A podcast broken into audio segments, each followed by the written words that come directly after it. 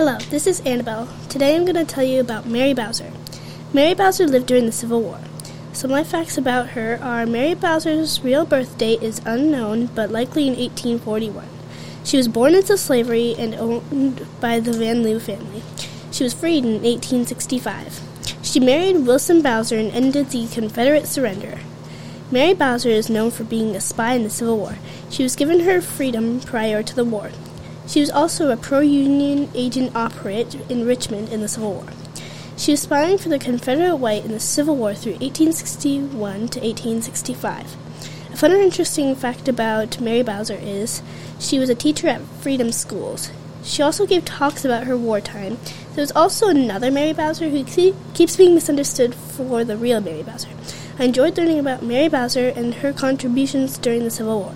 Be sure to listen to other Civil War podcasts on this channel to learn more about the people who lived during the Civil War.